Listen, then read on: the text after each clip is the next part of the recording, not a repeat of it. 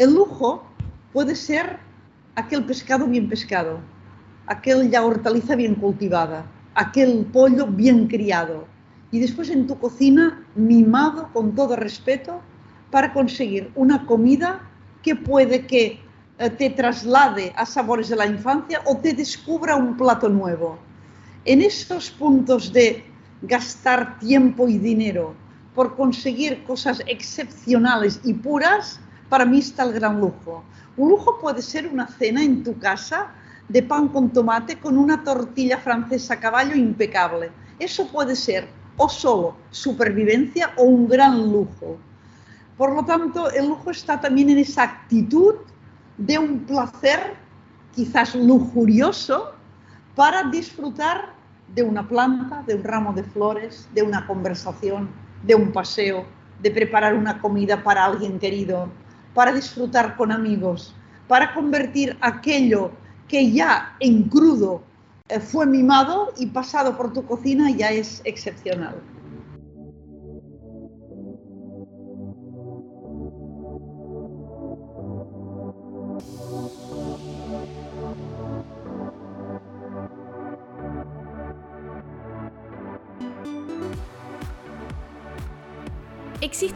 Muchos premios y distinciones en el mundo de la gastronomía. Probablemente el más famoso de todos ellos, por historia y repercusión, sea el de las estrellas Michelin. Y así como te debe sonar el nombre, efectivamente tienen una relación directa con la marca de neumáticos, que te contaré un poquito más adelante. Las estrellas Michelin son un reconocimiento a la excelencia gastronómica a nivel mundial. Los restaurantes pueden aplicar a conseguirlas, pero muy pocos la obtienen. Tener una estrella Michelin puede resultar el verdadero despegue de un negocio de hotelería. Y con ellas se consigue atraer a más clientela. Además, en algunos casos les permite a los restaurantes aumentar los precios. Pero con este punto no me malinterpreten, no es que los precios distingan al lujo, pero sí unas cuantas estrellas Michelin lo hacen ya que asegura su excelencia. Cada restaurante puede obtener de una a tres estrellas, considerándose que con una se tiene una muy buena cocina, con dos una cocina excelente por la que vale la pena desviarse de la ruta. El máximo reconocimiento son las tres estrellas, que significa que en ese restaurante hay una cocina excepcional, por la que vale la pena hacer el viaje. La guía Michelin fue una acción publicitaria de una marca para generar lealtad del cliente y terminó por convertirse en una marca registrada por sí misma. Hola, hola, hola, esto es Secretos del Marketing de Lujo. Hoy entrevistaré a una chef muy galardonada. Ella es Karma Ruscayeda y sus restaurantes fueron premiados hasta obtener una totalidad de 7 estrellas Michelin. Y Karma es la chef catalana que mayor ha conseguido. De hecho, el pasado enero salió como una de las 50 mujeres mayores de 50 más influyentes de Europa, Oriente Medio y África en la revista Forbes. Además, ha publicado infinidad de libros en la que nos sigue enseñando el placer de la gastronomía. Es imperativo comentar también que las estrellas Michelin no se otorgan a los chefs, sino a los restaurantes. Por lo tanto, si un chef abandona la cocina, el restaurante no perderá su estrella, aunque sí será sometido a más controles. Es decir, se premia la gastronomía y el servicio local, independientemente de los cambios en la brigada de la cocina. En el mano a mano con esta autodidacta de la cocina, preguntaré a fondo cómo fue que consiguió esas estrellas, si es verdad que los inspectores son secretos y que no se sabe cuándo es estudiado uno, y un poco más de cómo fue que abrió un restaurante desde la Costa Brava hasta Tokio. Hola Karma, muy buenas tardes, ¿cómo te encuentras? Bien, muy bien. Eh, muy inspirada, muy comprometida con cosas nuevas que antes mi ocupación profesional no me permitía y ahora tengo la libertad de atender.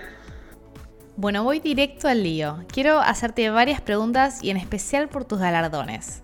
Si mal no me he informado, tenías tres estrellas Michelin por tu restaurante San Pau en San Pol de Mar, en Barcelona, dos por Moments, el restaurante del Hotel Mandarín Oriental, en el cual está frente a sus cocinas tu hijo Raúl, y dos más por el restaurante San Pau de Tokio. Hay muchos mitos alrededor de las estrellas Michelin y acerca de cómo se consiguen. Por ejemplo, se dice que para conseguir una estrella el restaurante debe recibir la visita de un inspector cuatro veces al año, 10 si se optan por dos estrellas. Pero si son tres estrellas, los candidatos, además de las visitas de los inspectores del país, también recibirán una de los inspectores franceses. La coincidencia en la valoración de todos ellos es lo que concederá la tercera estrella.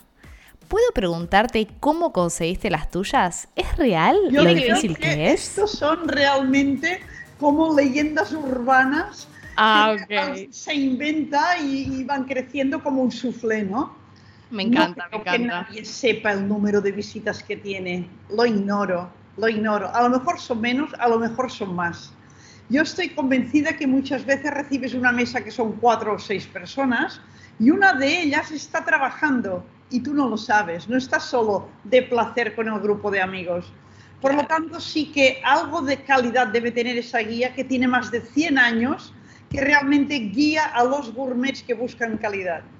Exacto, es una locura. ¿Y te dabas cuenta cuando te estaban evaluando o era absolutamente como si fueras a tratar a cualquier otro cliente? Eh, generalmente no te das cuenta, pero sí que voy a decirte que en ocasiones la persona que ha venido a vivir como trabajas, después de pagar su cuenta, se presenta y quiere ver incluso las instalaciones, quiere ver el backstage de la casa, quiere hablar contigo, quiere saber, quiere yo creo conocer vivamente tu pasión por el trabajo y evidentemente las instalaciones con las que trabajas. Naturalmente, cuando una persona de esas características se presenta, me he quedado con tu cara. Si viene ya con un grupo de seis, le detectaremos eh, por lo tanto, algunos lo conocemos y evidentemente que ha regresado y ya nos saludamos y sabemos que viene a trabajar. Excelente, excelente. Bueno, y también se dice, bueno, todo esto es parte del mito, ¿no? O tal vez es real entre muchos chefs, que hay una presión por tener estrellas. Si uno tiene una, ya la, segunda, la tercera, y vos tenías tres en San Pablo, y es una locura. Yo esto no, mira, yo creo que la presión, la presión, el estrés, el compromiso, va contigo. Yo puse el compromiso y esa presión, sentí esa presión el primer día, el primer servicio.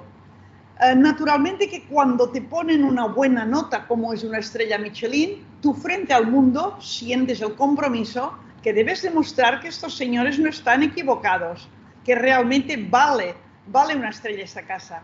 Y después, si te acompaña un espíritu emprendedor, si te acompaña una ambición profesional, tú después de una quieres ir a por dos para que la una brille mucho. Cuando tienes dos, quieres ir a por tres porque las dos quieres que sean muy sólidas. Y cuando llegan las tres, el mensaje que yo di a mi equipo fue, señores, imaginémonos que hay cuatro y vamos a trabajar por la cuarta aunque no exista, para que las tres realmente sean potentes.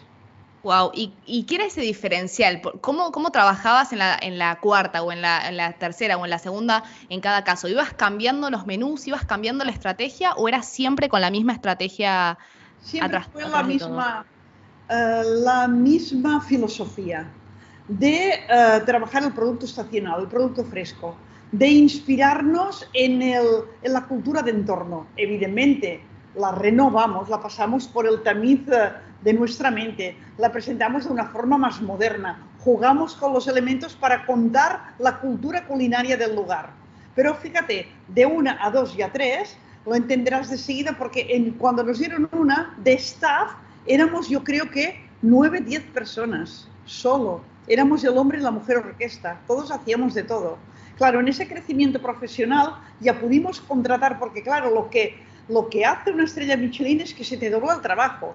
Cuando se te dobla el trabajo, tú eh, te sientes reforzado económicamente para que tu establecimiento sea más confortable, para contratar a un personal más cualificado y así crecer. Cuando nos dieron la segunda, yo creo que ya éramos 19 o 20 personas trabajando en el hogar. Fíjate qué cambio. Eso quiere decir que en nuestra forma de recibir, en nuestra forma de, contar nuestra gastronomía, había más detalles, porque todos sumamos. Y cuando la tercera ya, eh, ya éramos 35.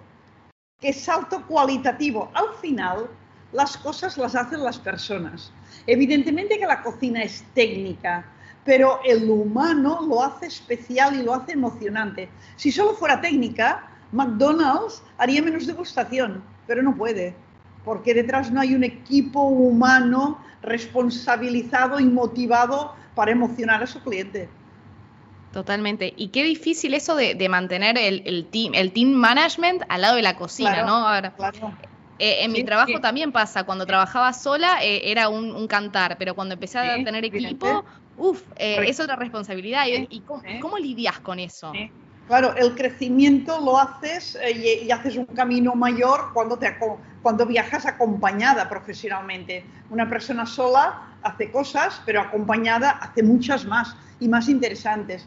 Evidentemente, teniendo mucha empatía con ellos yo siempre he pensado que a las personas, a mis colaboradores, debo ser responsable de darles calidad de vida para que me ofrezcan calidad de trabajo. Y esa es la clave principal. Naturalmente que también hay como una especie de, de cribaje natural que aquella persona que no está cómoda buscando la perfección, eh, no conformándose con cualquier cosa y sintiéndose siempre que mañana lo haremos mejor, esa persona si no está cómoda se va sola y siempre se acercan a ti personas que sienten ese compromiso profesional de no fallarle al respetable público. Wow, espectacular. Bueno, eh, equipo, equipo has formado desde el principio con tu marido Tony, eh, que siempre, que siempre lo mencionas en tus entrevistas y a mí. continuamos, continuamos siendo equipo, ya lo creo. Sí, me parece, me parece una fusión hermosa y, me encanta que sigas a la cabeza y que, que, sigas dando tus entrevistas y demás. Pero abrieron, abrieron un restaurante exitosísimo como el San Paul, el de San Paul, y ¿por qué lo cerraron? O sea, es mi, mi duda, mi primera duda también. Entenderás enseguida, fíjate, tú porque eres muy joven, pero eh, nosotros cerramos el San Pau cuando llevábamos ya 30 años trabajando en el San Pau. Pero a esos 30 años debes sumarles 20 años atrás que ya trabajábamos también.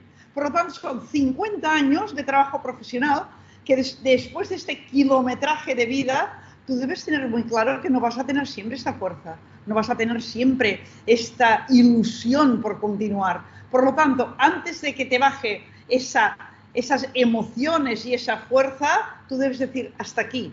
Y fue un cierre, yo creo que eh, muy feliz para todos. Feliz para nosotros por el camino recorrido y feliz para nuestro staff porque todos liquidados como la ley, la ley manda y todos con trabajo al día siguiente. Eso es maravilloso. Es que es, una marca registrada la, que has creado y bueno, eso también asegura el éxito de, tu equipo y, bueno, es excelente. hace muy pocos meses tu hijo Raúl ha vuelto a abrir eh, el restaurante y de, alguna manera renace tu amor, me imagino, por tu hijo y por, por haber abierto eh, ese restaurante. Hay una pregunta técnica en esto. ¿El restaurante mantiene sus estrellas o es borrón y cuenta nueva? Es borrón y cuenta nueva total, total. Total. Ah, fíjate, uh, él, total, total. es lo que a él le motiva. Piensa que cuando nosotros decidimos el cierre, le ofrecimos a él las instalaciones y él nos dio una respuesta que fue la misma respuesta que yo hubiera dado a mis padres si hubiera sido el caso, ¿no? Y él nos dijo, esta es vuestra historia, la mía es otra. No puedo yo entrar eh, continuando una historia de, dos personas que abrieron el San Pau. Y así decidimos pues cerrarlo, pensando, quizás algún día lo alquilaremos a alguien. Y cerramos. Qué bien que después, mira, en octubre cumplirá ya cuatro años cerrado el San Pau que después de eh, colaborar conmigo, porque la cocina de San Pau nunca estuvo cerrada después del cierre del restaurante, hemos hecho ahí presentaciones, clases de cocina, eh, clases de cocina incluso con empresas y con, con alumnos de primaria y de secundaria. Y un día en una de esas clases que grabamos para una empresa extranjera, sí, y él se dio cuenta que aquellas instalaciones de la cocina estaban impecables y que todo funcionaba milimétricamente. Y fue cuando con su socio Murilo Alves, que con Murilo se conocieron ya eh, en, el San Pau, después pasaron a trabajar a Barcelona y ahora trabajan juntos dirigiendo al Drac de Calella y, San Paul. Por lo tanto, fundaron sociedad y dijeron, ostras, estos deberíamos reabrirlo. Por lo tanto, le han puesto de nombre Cuina San Pau, porque lo único que ellos no han cambiado es la cuina, pero el espíritu de naturaleza y temporalidad es el mismo. Wow, perfecto. La cocina, la cocina quedó el corazón del restaurante, me parece. Sin duda, sin duda. Del restaurante y de las casas. La cocina es el, realmente es la, bomba del corazón familiar o profesional en el caso del restaurante. El lugar de encuentro. Sí, sí, exactamente. Exacto. Hay muchas emociones alrededor de una cocina ya de, forma familiar. Incluso culturalizas y descubres alimentos a los niños que se, hacen mayores en esa casa. Sí, es un punto de reunión y es un punto de, complicidades y de relaciones. Bellísimo, bellísimo. Bueno, aprendiste mirando, sos un autodidacta. ¿Cómo es aprender mirando, yendo a comer con, tu pareja, con Tony, al restaurantes de lujo? Porque he, leído y he escuchado un poco eso también y me pareció súper súper lindo, ¿no? De, desde lo, sano de ir a ver, a observar. ¿Cómo fue? ¿Qué es lo que viste que, te inspiró? Claro. Mira, mi formación es autodidacta, pero he de decirte que me formé de una forma muy rústica, muy agrícola, a pie de, huerta y a pie de tienda. Yo trabajo desde muy niña, incluso cocinando para la familia desde la tierna infancia, ayudando a la familia a sembrar, a recolectar, a vender. Porque empatizas con el producto y empatizas con todo el equipo humano que, haya, que haga posible esa producción, ya sea de la huerta o sea del mar. Eh, llevaba yo a mis, eh, mis conocimientos que nunca pensé llevarlos a cabo hasta un restaurante. Pero sí que decirte que con mi marido, mire, llevamos juntos, eh, casados, cumpliremos 47 años este octubre, pero juntos llevamos más de 50 años. Y en este tiempo ya de muy jovencitos ya visitábamos restaurantes de alta calidad en Barcelona y en aquel momento no había ahora esta socialización que hay con los restaurantes de gama alta. Ahora en un restaurante, el restaurante más top, puedes ver en su sala desde gente de todas las edades. Y si hay jovencitos, nadie cuestiona por qué están ahí los jovencitos. En aquel momento nos sentíamos como cuestionados de qué hacen estos niños aquí, no les corresponde. Y nosotros íbamos a descubrir y a conocer una cocina que realmente era una gran cocina, muchas veces con toques franceses que no conocíamos, porque claro, en casa Tony es de una familia más de espíritu eh, pescador y la mía es totalmente agrícola y cárnica, cocinando bien, pero de una forma más humilde, una forma más, más sencilla y ahí descubrimos la, la gran cocina. Sí, esto nos atrapó desde nuestra juventud y evidentemente que trabajando juntos en la tienda de los padres y ya empezando a hacer comida para llevar es lo que nos dio el bagaje y fuimos creando como un embrión la fusión con Tony después llevó a una bomba de que haya venido un cliente a tu restaurante y te haya ofrecido abrir en Tokio. Eh, ¿Hubo algo que cambió en tu cocina después de haber abierto el San Pao en Tokio? Me parece de la otra punta del mundo, ¿no? Sí, sí, naturalmente, sí. Claro. le costó a este señor convencernos porque, claro, era, la otra, era a la otra parte del mundo, era dar, darle la vuelta al globo, ¿no? Pero uh, en aquel momento, era, eso era en 2003, empezaba ya Internet a entrar en nuestras vidas. Y ahí descubrimos que era realmente un medio, una herramienta que haría posible trabajar en la distancia. Y fue lo que realmente nos dio fuerza para aceptarlo. Y he de decirte que mm, no sospechaba lo que me llevaría de ese bagaje, de ese descubrir nuevas técnicas, nuevos productos. Yo creo que la cocina del San Pau subió un, peldaño hacia la calidad después de trabajar con Japón, seguro. Wow, qué locura.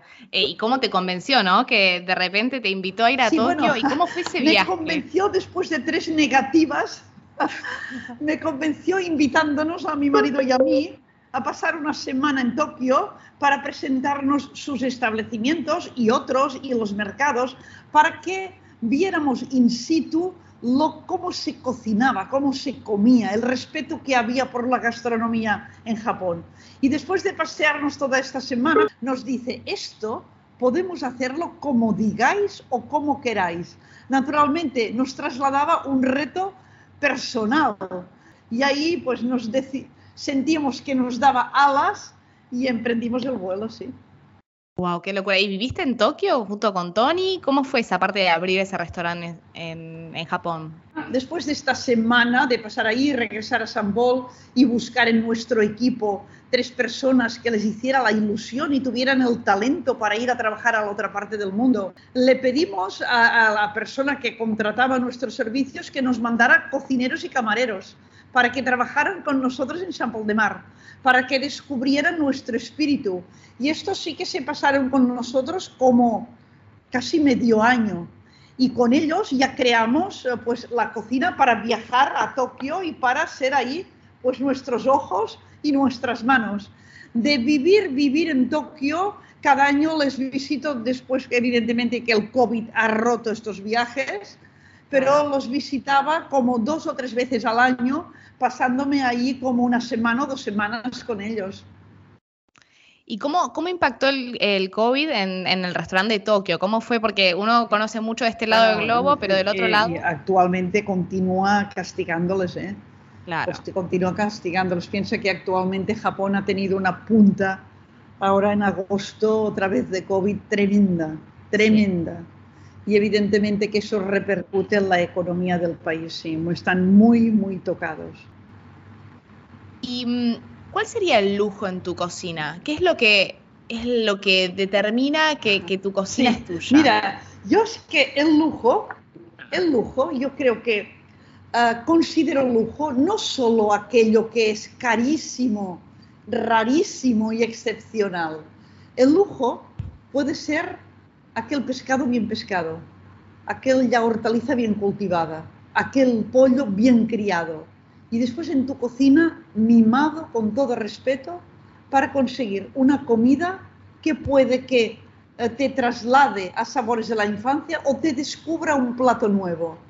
En estos puntos de gastar tiempo y dinero por conseguir cosas excepcionales y puras, para mí está el gran lujo. Un lujo puede ser una cena en tu casa de pan con tomate con una tortilla francesa a caballo impecable. Eso puede ser o solo supervivencia o un gran lujo. Por lo tanto, el lujo está también en esa actitud de un placer quizás lujurioso para disfrutar de una planta, de un ramo de flores, de una conversación, de un paseo, de preparar una comida para alguien querido, para disfrutar con amigos, para convertir aquello que ya en crudo eh, fue mimado y pasado por tu cocina ya es excepcional. Exactamente, estás describiendo el lujo como, como lo vivo también. Este podcast trata un poco de eh, el marketing de lujo en el, en el, plan, no es solo dinero, no es oro y diamantes, el lujo también es la experiencia, es ese, es como uno se claro, siente. Esa actitud, sí, esa actitud que al fin es como entender muy bien quién eres, ¿no? en qué mundo vives. Naturalmente que eh, el lujo eh, solo reflejado en ese, en ese espejo de, de los ricos, ricos ricos que viajan en aviones particulares, que tienen casas, casas fantásticas en cinco continentes, que usan ropa de alta costura, joyas impresionantes, restaurantes de los más deseados. Eso es como un lujo uh, de película, ¿no? ¿Puede ser que estés dando clase de cocina y tal vez ciencia en Harvard? Lo, lo, dimos, lo dimos, sí. Eso fue, eso fue, bueno, lo hicimos en tres ocasiones, en tres cursos diferentes. Eso fue muy interesante porque eh, lo que es la Universidad de, Ciencia, eh, una de las acciones de actividades eh, era realmente, pues, mm, no tenía mucho éxito la universidad. No se cuando debían ser clases pues ya técnicas y de, acción, ¿no? Y mmm, realmente tuvieron un éxito, un éxito bestial cuando emparejaron la ciencia y la cocina. Cuando citaron a su alumno que le contaría la ciencia a través de la cocina, bueno, es que no se cabía en, el aula. Porque, claro, la ciencia forma parte de nuestras vidas.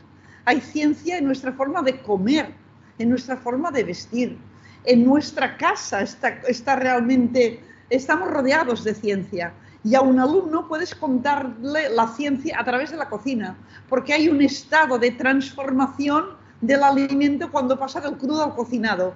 Ahí, evidentemente, hay unos cambios científicos que eh, la ciencia puede, puede realmente explicar a través del placer de la cocina. Y una vez más hablamos de fusiones, ¿no? Hablamos de fusiones de la cocina de Tokio y la cocina catalana, hablamos de fusiones entre tu cocina y la de Tony y ahora la fusión entre la ciencia y la cocina.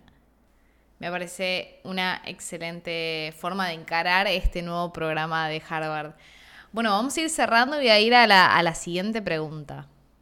¿Cuál es, decís, tu diferencial competitivo frente a otras cocinas y por qué van a encontrar algo diferente en tu cocina de San Pau o tu cocina de Tokio o un poco lo que has dejado en tu legado?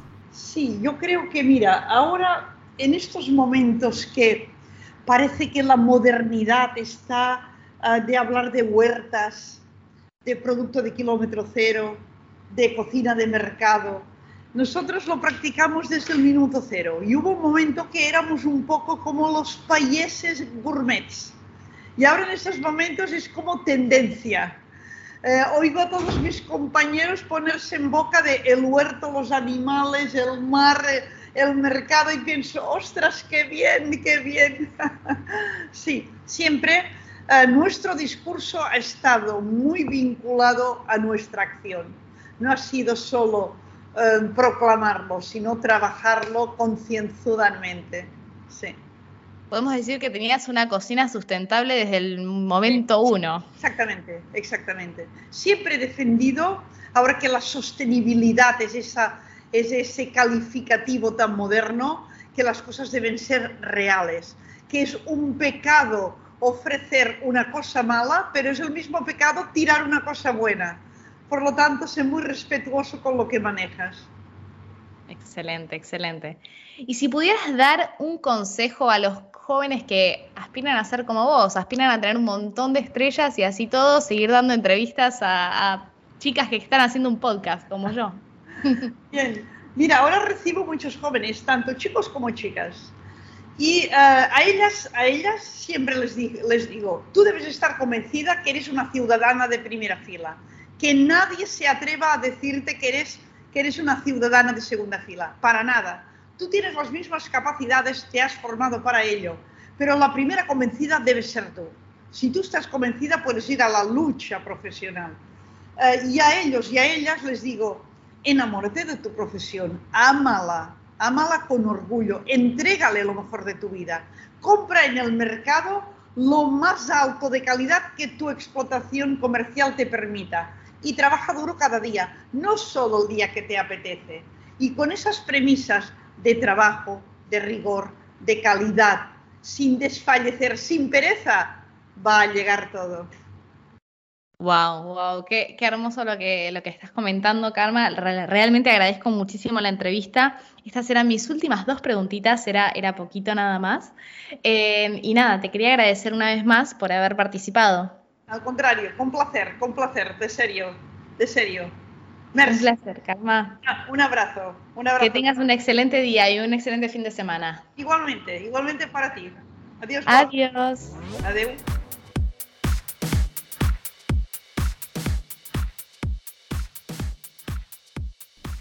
Y hasta acá hemos llegado con el episodio número 18 de este podcast. Si te gustó, espero que actives la campanita para que te avise Spotify cuando sale uno nuevo. También podés rankear con las estrellitas de más arriba si te gustó o no.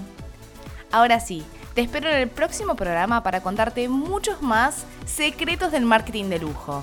Si querés que hable de algún tema en particular o querés dejar tu opinión sobre episodios anteriores, también puedes escribirme al correo victoriachazal.gmail.com. ¡Beso!